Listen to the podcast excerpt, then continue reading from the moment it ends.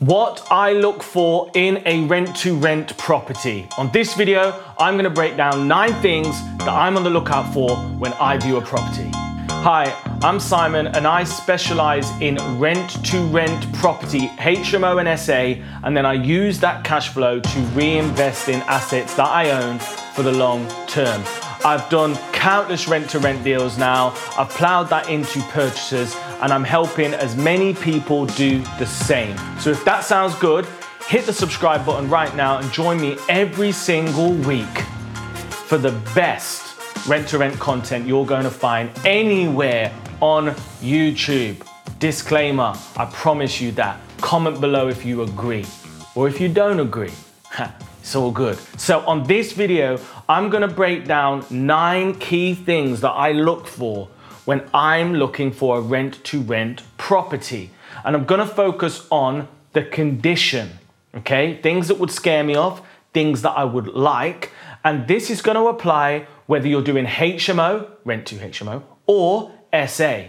Because if you follow me, you will know that 90% of rent to rent is the same whether you're doing rent to HMO or rent to SA. And I personally believe you've got to do both.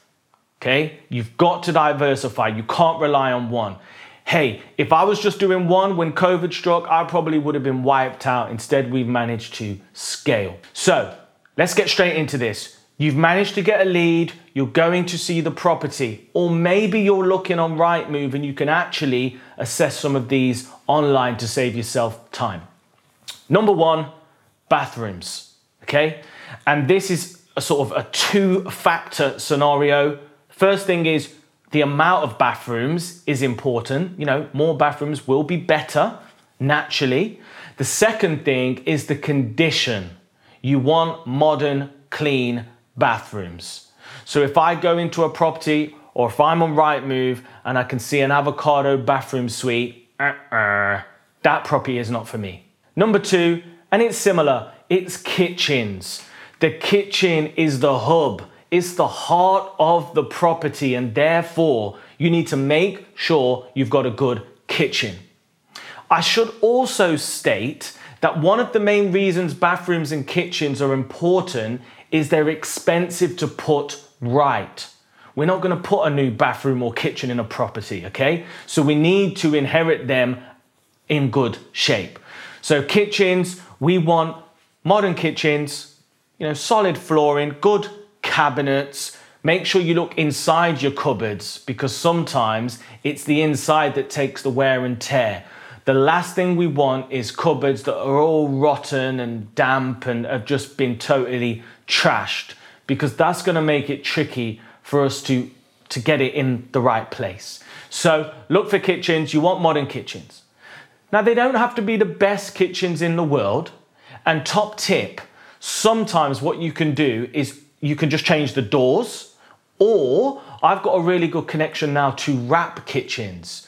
So you can actually wrap a kitchen now um, you know, like you would wrap a car, or you see these guys doing PlayStations and that, and completely change the color and the vibe of the kitchen for a fraction of what it would cost to repair the lot. Also, top tip bathrooms and kitchens, okay, you can add about 10 to 20% in terms of how they look by changing the floor and painting them. So if you've got a kitchen or bathroom that doesn't flow, get the floor screeded and put a nice new vinyl, and that should help. Number three is flooring. So I'm talking about carpets, hard flooring, tiles. You want to make sure that these are on a top, top level. Now, if you go in a property and I see that there's brand new carpets, that is a big plus. If not, what I'm looking for is I'm looking to see if a normal tenant would find these carpets acceptable or whether the landlord would need to replace or clean them anyway. I only ever change carpets that I think I just didn't like the colour or they were okay but I wanted better. If these carpets would need changing for any tenant, please don't pay for them. Make sure the landlord pays for them or that you at least come to some sort of contribution arrangement. In terms of hard flooring, you know, if you've got any properties with cracked tiling or ripped vinyl, it's not too expensive just to screed it over and put some hard flooring, whether it be LVT or vinyl. But once again, this can add massive value to the feel of the property. The fourth thing I'm looking for is the walls, okay? And you know, you've got certain properties that are wood chipped or they've got really ugly wallpaper on. And nine times out of 10, you will be able to just paint over these in a brilliant white and they will fade into, you know, fade into the depths of the room. Of course, if you've got wood chip throughout the whole property, is it going to be a top high end professional property? Maybe not.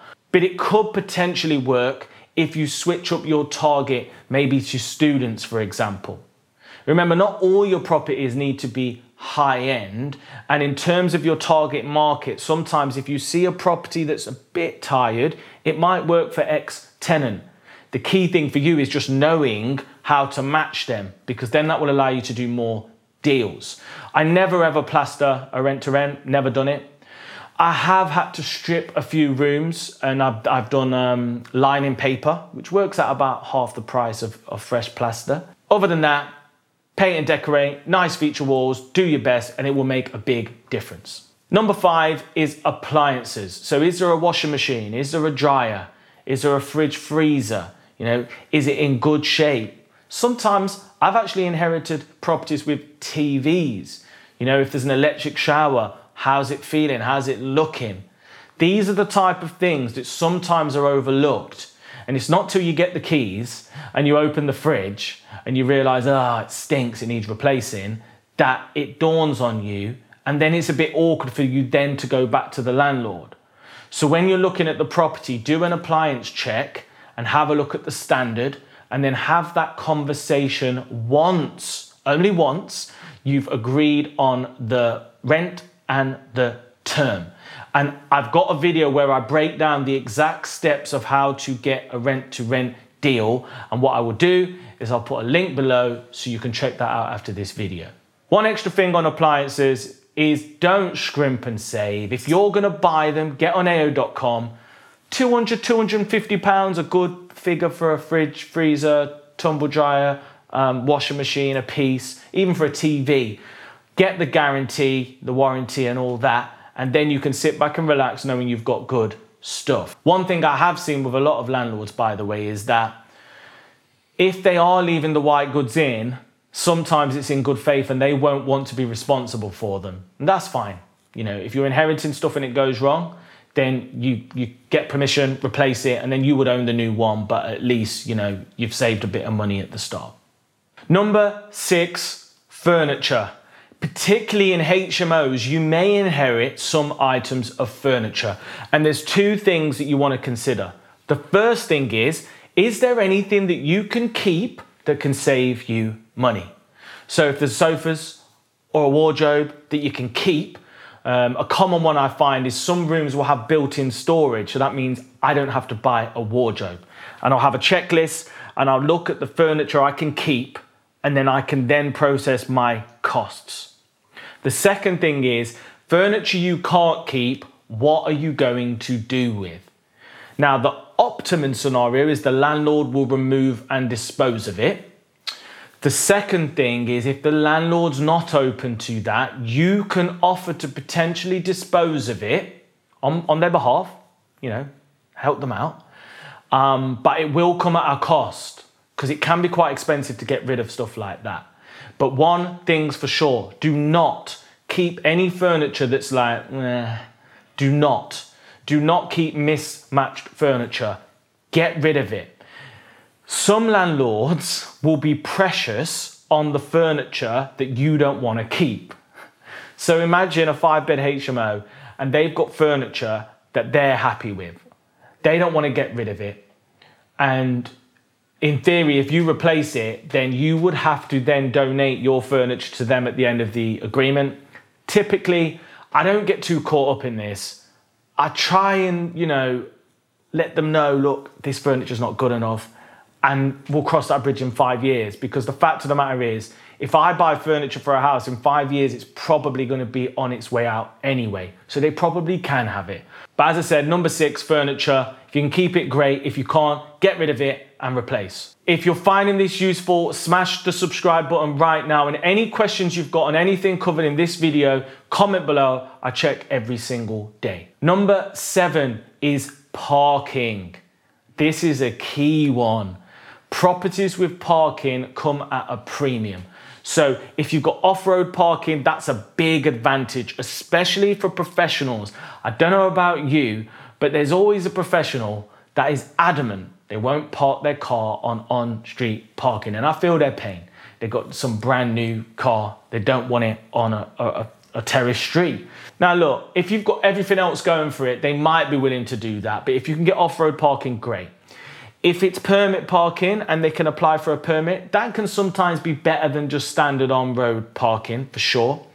Um, but if you're seeing a property and you have to park on a different road, or it's on a main road and there's no parking, or it's an apartment and there's no parking for, say, SA, that is a big, big red flag. You need parking. And if you're in a bigger city like London, that will come at even more of a premium. Number eight is electrics and plumbing. And this is uber important because this is the lifeblood of the property. At the end of the day, you can have it looking as good as you want, but if there's no hot water or if the electrics keep chipping, you're gonna have a big issue. So you wanna check the boiler, find out how old it is, find out if it's got a recent gas cert, and if not, get that done also, look at getting a service of the boiler done as well, just to keep it in optimum condition. Another bonus that's often overlooked is a thermostat. So if I see a modern hive thermostat, that's a big plus because I can also get the access to that to cap and control the bills. Okay, this is something that I highly recommend. So you can get a Hive where you've got an app and then you can also check on the status of the heating and make sure that is off when people are out and all that kind of stuff as well. But yeah, look, plumber, what's the condition? Look at the fuse box, get an EICR done to make sure that it's all legal and ready. Top tip in the agreement, you should not be responsible for the boiler or the mains electrics, okay? So, worst case scenario, the landlord would have to replace these anyway, but it's just one more issue. I recently had a deal where actually the landlord replaced the boiler um, as I was doing my refurb. So, it's a brand new refurb, brand new boiler they've put in, they've funded, and now we don't need to worry. We've got it for five years and we can just crack on. Last but not least, and I know Mike will like this one, it's often overlooked, but curb appeal. Okay? You know, first impressions are everything. I actually had a scenario where I saw somebody took on a property that was essentially in a estate, okay? And tenants, even though it looked nice inside, tenants just did not like it. They did not like it. It was in this big um, block of apartments. They did not like it. So, curb appeal, ask yourself would you want to live here? Okay, would you want to live here? Has it got a garden, an outdoor space? You know, is it neat and tidy? And obviously, this can be pretty expensive. I've actually got a deal with, I think it's got about one and a half acres of land. and it, it, it, takes so much to maintain this stuff. But I had a conversation with the landlord and I was like, look, I'll sort it, but you're going to have to fund that. But then we, we invested money clearing out the whole front drive, getting rid of the shrubs and stuff that we didn't need so that it's now got the full parking. First impressions do really count. Be careful of big gardens. If a property's got a big garden, make sure that your rent, your offer, reflects how much it's going to take for you to maintain it and then outsource it to a garden. So, those were the nine key things I look for when finding a rent to rent property. It applies for SA and HMO. I hope you find it useful. Any questions you've got, comment below. Let me know if I forgot anything. You know, maybe something slipped my mind. I'll see you in the next video and make sure, whatever you do, you subscribe right now. See you soon.